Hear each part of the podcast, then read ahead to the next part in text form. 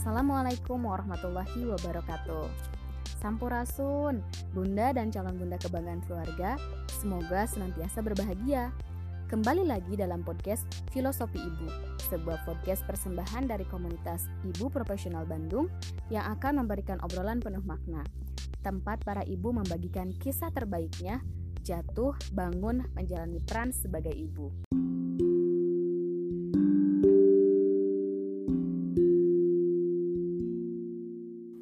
Aku ingin mencintaimu dengan sederhana, dengan isyarat yang tak sempat disampaikan awan kepada hujan yang menjadikannya tiada. Sebaik puisi dari almarhum Sapardi Djoko Damono menempatkan cinta, isyarat, dan tiada dalam satu rima.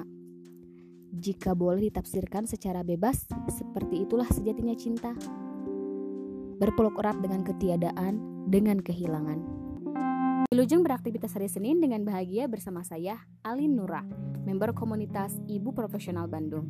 Insya Allah, Alin akan memandu siaran podcast hari ini, Senin 26 Oktober 2020, tentu saja tidak sendirian. Alin akan ditemani oleh dua orang ibu muda yang akan membagi kisah hikmah tentang bagaimana kehilangan menggoyahkan mereka, kemudian memberi kekuatan. Teteh yang satu ini sudah tidak asing di kalangan member komunitas Ibu Profesional Bandung. Nah, siapakah dia? Langsung aja nih kita sambut Teh Febi. Silahkan Teh memperkenalkan singkat aktivitas dan status saat ini. Mangga. Assalamualaikum warahmatullahi wabarakatuh, Teh Alin yang bisa aja nih manggilnya. Waalaikumsalam. ya, Sampurasun Bunda dan calon bunda kebanggaan keluarga. Saya Febi Nurpadila, istri kesayangan Mas Faris, dan insya Allah ibu kebanggaan Rum Rum. Hari ini kebetulan ya saya masih diamanahi sebagai manajer hubungan masyarakat komunitas Ibu Profesional Bandung. Nah itu tadi dia sudah hadir bersama kita Teh Febi. Selanjutnya masih ada lagi satu orang teteh yang akan bergabung dengan Alin. Langsung nih kita sambut geser nih kepada Teh Ikrimah. Mangga Teh. Ya, Teh Alina Nuhun. Assalamualaikum warahmatullahi wabarakatuh. Teteh-teteh semua. Saya Ikrimah Nurul Azmi, biasa dipanggil Rima atau Ikrimah juga boleh. Saya profesinya dokter. Uh, saya juga ibu dari dua orang anak. Terus di IP saya ada di member uh, Rumbel Bisnis sama di Rumba Sabilulungan Teh. Waalaikumsalam. Alhamdulillah ya Teh Ikrimah sudah bisa bergabung. Nah, gimana sehat nih Teh? Alhamdulillah hari ini podcast kedatangan tamu-tamu luar biasa. Sudah dengan manajer humas, kemudian kita ketemu dengan dokter nih hari ini. Ya, Alhamdulillah setelah perkenalan singkat ini terkuak sedikit ya. Selebihnya kita akan cari tahu lagi tentang bagaimana kisah Teh Febi dan Teh Rima ini eh, melalui tema kita hari ini. Untukmu ibu yang pernah mengecap kehilangan.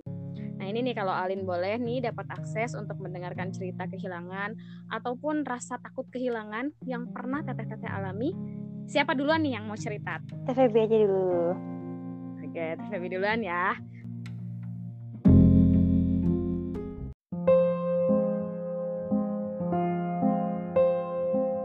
Iya, bismillah. Terima kasih kesempatannya Teh Alin dan Teh Rima.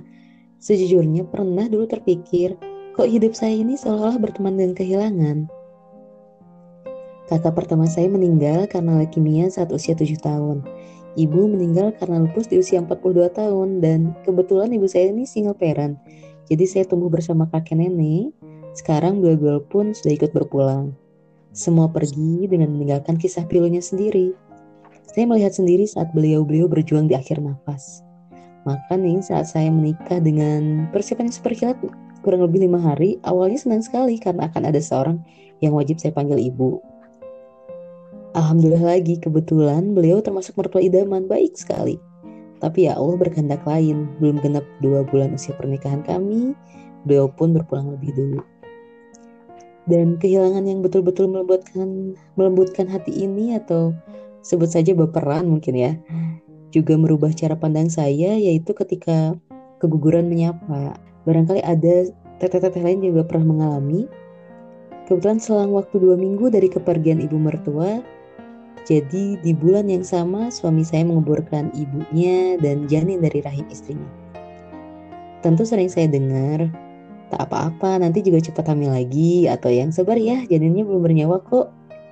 Kenyataannya kan nggak segampang itu ya butuh waktu sekitar 2 tahun untuk saya hamil lagi. Dan kan kehilangan itu tetap kehilangan dengan atau tanpa kata-kata perpisahan. Perpisahan tetap perpisahan dengan atau tanpa rasa-rasa menyakitkan luka itu kan memang nyata adanya momen keguguran ini mungkin lain kali bisa saya ceritakan dengan lebih baik dan panjang lebar tapi intinya yang membuat saya lebih sering dan lebih mudah menangis itu adalah perasaan dan ingatan saya ketika mengenang ibu atau mendengar cerita dari ibu lainnya. Entah bagaimana, saya merasa terluka dengan hanya membayangkan perjuangan ibu saya dalam berdamai dengan kenyataan akan kehilangan putrinya dan pernikahannya saat sedang mengandung, membesarkan bayi-bayi, dan juga memenuhi nafkah keluarga. Padahal dirinya sendiri pun sangat terluka. Saya yang berada dalam lingkungan mendukung saat sekarang ini atau ya saat ini tuh insya Allah alhamdulillah lingkungannya positif gitu kehilangan janin saja nangisnya berhari-hari. Ibu saya kuat sekali, jarang saya melihat beliau menangis lagi masih ada. Kemudian ya muncul rasa takut ya, parno lah gitu. Bagaimana jika Allah panggil saya lebih dulu atau suami saya? Atau mungkin anak yang sedang lucu-lucunya? Bagaimana kehidupan anak saya nantinya? Dan apakah saya sanggup bertahan? Terutama ketika dokter pernah memperkirakan akan adanya pendarahan saat melahirkan. Atau ketika anak saya Rumrum di usianya yang baru tiga bulan harus menerima rasa sakit disuntik jarum infus. Membuat saya mengalami insomnia berat baik pada saat kehamilan maupun pasca melahirkan. Takut terjadi ini dan itu terus di tahun-tahun lalu sih kadang ya tanpa alasan saya tuh menangis sendirian semua ingatan akan kehilangan tuh muncul menumbuhkan ketakutan yang baru tapi ya seiring proses belajar saya menjadi ibu saya berusaha meletakkan rasa syukur di posisi teratas bukan lagi ketakutan. Saya bersyukur diberi kesempatan buat kenangan, bersyukur diberi kesehatan dan kesempatan untuk memperbaiki diri juga kehidupan. Serta bersyukur sekali masih diberi kenikmatan iman bahwa segala sesuatu terjadi atas ridhonya. Gitu teh. Yang banget ngobrol ini ternyata memang menguras emosi ya. Gak bakalan bisa ngebayangin berada di posisi Teh Febi. Harus kehilangan begitu banyak orang yang disayang. Dan aja baru merasakan kehilangan janin yang memang belum genap. Dua bulan itu udah terasa sedihnya gitu. Sekarang gimana teh? Udah mulai berdamai dengan semuanya ya? Maksudnya menerima gitu ya sudah kalau dulu ada rasa marah pada siapa? Rasa marah menyalahkan sesuatu seseorang. Kalau sekarang ya sudah. Rencana Allah yang terbaik. Sudah. Ikhlaskan.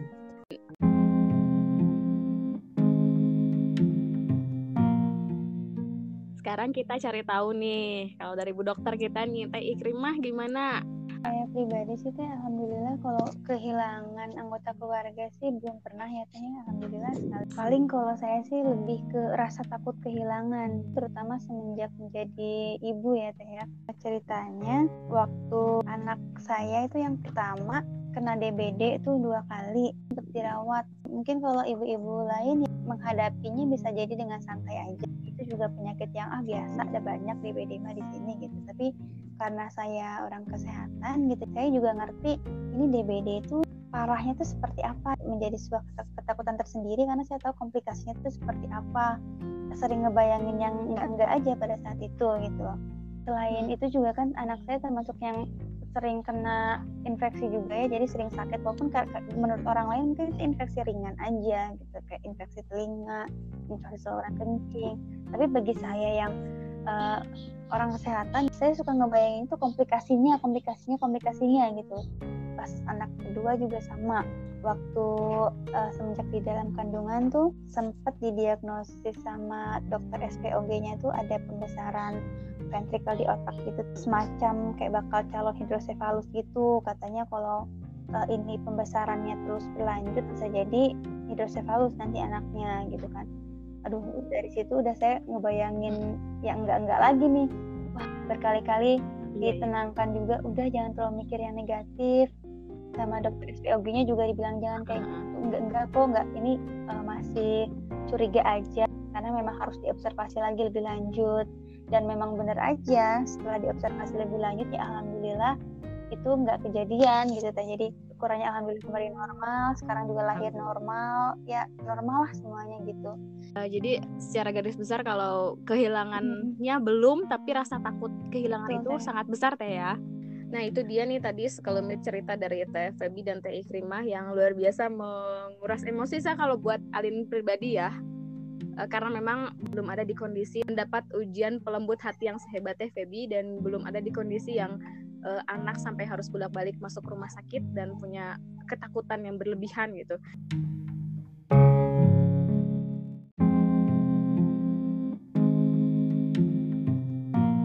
Nah, kalau untuk dalam kasus Teh Febi dan Teh Ikrima ini uh, gimana sih Teteh berdua bisa deal sama kehilangan-kehilangan teteh dan rasa-rasa takut kehilangan teteh. Siapa sih orang yang mengeluarkan tangan dan membawa teteh keluar dari semua emosi negatif itu? Kemudian atau ada aktivitas apa gitu yang membantu teteh pulih dari pengalaman uh, traumatis atau menyedihkan itu gitu teh. Boleh silahkan teh Febi dulu cerita nih. Hmm. Mau nyebut nama nanti dia GR. Kayaknya tadi udah kesebut deh namanya di awal. Eh. iya, suami tentunya ya, Mas Faris. Dengan izin Allah, kami bertemu juga bersatu dalam pernikahan ya tentunya yang masih dalam proses pendewasaan. Ya bersama beliau mudah sekali rasanya menemukan sisi positif. Ya walaupun namanya juga programmer ya, gemes gitu dan karena tidak banyak bicara beliau itu. Tapi oh gitu. iya sering saya tanya kalau lagi baper nih saya kalau lagi sedih-sedih gak jelas gitu Mas hmm. gimana ya kalau nanti aku pergi duluan atau Mas nanti kalau meninggal kita makamnya sampingan enggak di mana terus sampai segitunya mas, ya mas hanya membalas dengan pertanyaan udah punya bekal apa buat dibawa ke akhirat? Jelas sekali. Iya kayak oh iya juga ya. Saya tuh sibuk dengan ketakutan kehilangan. Padahal dihindari pun ya tetap bakal berpisah gitu di dunia ini kan. Tapi lupa memaknai peradik kehidupan itu sendiri, lupa menyiapkan buah hati untuk dapat hidup mandiri, lupa mengumpulkan amal baik untuk dibawa pulang nanti. Ya, semoga ini tidak dilupakan oleh saya ya perkataan ini. Dan kegiatan healingnya itu apa ya mungkin dengan menikmati kembali setiap kesempatan berbahagia gitu. Kalau dulu kan ada ada momen saya begitu marah pada sesuatu gitu tidak jelas, jadi gak happy gitu bawaannya. Kalau sekarang nikmatin aja saat-saat yang sederhana sekalipun jadi indah. Mengapresiasi setiap pertemuan. Juga senang mendengar cerita dari ibu lainnya. Bukan untuk merasa wow nasibku lebih baik ternyata. Ih lihat tuh nggak ada yang lebih nasibnya lebih buruk dari kita tapi untuk belajar bagaimana ibu lain dapat begitu tangguh dengan anggun mengambil ilmu-ilmu kehidupan dari cerita yang mereka sampaikan ya seperti mendengarkan filosofi ibu ini jiwa promosiku keluar kita penasaran nih kalau teh Ikrimah gimana teh siapa nih kira-kira yang menguatkan? Kalau saya sih ya kebanyakan tuh si pikiran-pikiran negatif itu jarang uh, dikeluarkan sih ya teh. Jadi nggak oh, nggak semua. Ya? Uh -uh, jadi karena saya takutnya justru kalau dikeluarkan itu malah jadi bikin panik orang pertama gitu kan. Terus takutnya juga malah jadi kejadian beneran gitu. Karena uh, saya berpikir yang namanya prasangka Allah itu kan sesuai dengan prasangka hambanya kan ya teh. Jadi uh, saya khawatir kalau saya banyak menceritakan pikiran-pikiran negatif yang ada di pikiran saya itu takutnya malah uh, nanti diaminkan lagi sama Allah. Kan saya saya nggak mau gitu. Tapi um, ada kalanya memang ketika saya merasa benar-benar khawatir dan saya merasa harus cerita ya pasti saya akan cerita sama suami teh. Gitu. Dan itu dia karena uh, beliau adalah bukan orang kesehatan gitu. Jadi uh, beliau menyikapinya dengan santai aja dan dan malah jadinya menguatkan saya gitu untuk uh, menguatkan menguatkan untuk nggak uh, berpikir yang macam-macam gitu untuk berpikir positif aja. Sisanya sih paling kalau uh, saya pendam ya paling saya curhatnya sama Allah gitu aja. Berarti teman sejati perjalanan yang menemani semua emosi negatif karena rasa takut kehilangan dan karena kehilangan itu sendiri alhamdulillah berarti kalau Teh Febi dan Teh Ikrima ada suami yang menemani ya. Seperti itu Teh tadi kita udah berbagi tentang pengalaman sisi yang menguatkan setelah semua pengalaman pahit itu. Nah sekarang kira-kira ada ini enggak uh, pesan-pesan nih buat teteh-teteh yang bergabung di podcast kita hari ini untuk menghadapi emosi yang sama kejadian yang sama gimana? Jadi kalau saya sih sangat tertarik dengan visi yang tadi Teh Alin sebutkan di awal ya, bahwa mencintai itu dengan sederhana uh, akan terasa lebih indah sepertinya ketika kita bisa mencintai siapa pun mencintai orang lain itu dengan sederhana saja karena ketika kita mencintai seseorang dengan begitu besarnya maka ketakutan akan kehilangan orang tersebut pun akan menjadi sangat besar gitu. Siap, siap. Uh, berarti mengembalikan bahwa semua yang kita anggap milik kita itu adalah sebetulnya milik Allah ya. Betul. Karena keluarga, orang-orang mm -hmm. tersayang. Siap, siap. Kalau Teh Pebi nih gimana Teh? Silahkan pesan-pesannya buat teman-teman semua di sini. Baik, semoga ada insight atau ibadah yang dapat diambil ya. Semoga teteh-teteh berkenan mendengarkan. Untukmu ibu yang pernah mengecap kehilangan. Pahit ya bu, dan sepanjang apa pun kau jelaskan, dunia belum tentu mengerti. Berat ya bu, dan seluruh apa pun dada kau lapangkan, hari lalu tak mungkin kembali. Sakit ya bu, dan sedalam apa pun ingatan itu dikuburkan, sering kali menyapa di tengah sunyi dan sendiri. Bu, Tak ada yang bisa memaksamu bergembira di tengah kehilangan. Tak ada pula yang boleh memintamu untuk tersenyum di balik tangisan, karena dirimu berhak menangisi kehilangan itu. Dirimu berhak, Bu, sungguh. Tapi, Bu, ini bukan salahmu. Kehilangan yang sering kali ditakutkan itu bukan salahmu. Kehilangan yang telah terjadi dalam hidupmu pun bukan salahmu. Kamu berhak tersenyum di kemudian hari atau bergembira bersama mereka yang masih ada. Dirimu dan kehilanganmu bukan akhir dari kisah hidupmu. Untukmu ibu yang pernah mengecap kehilangan. Peluk erat dan hangat dari kami yang juga masih berjuang sama denganmu. Dan mudah-mudahan bisa menjadi sedikit penghibur luka bagi semua ibu yang pernah mengalami kehilangan yang sama.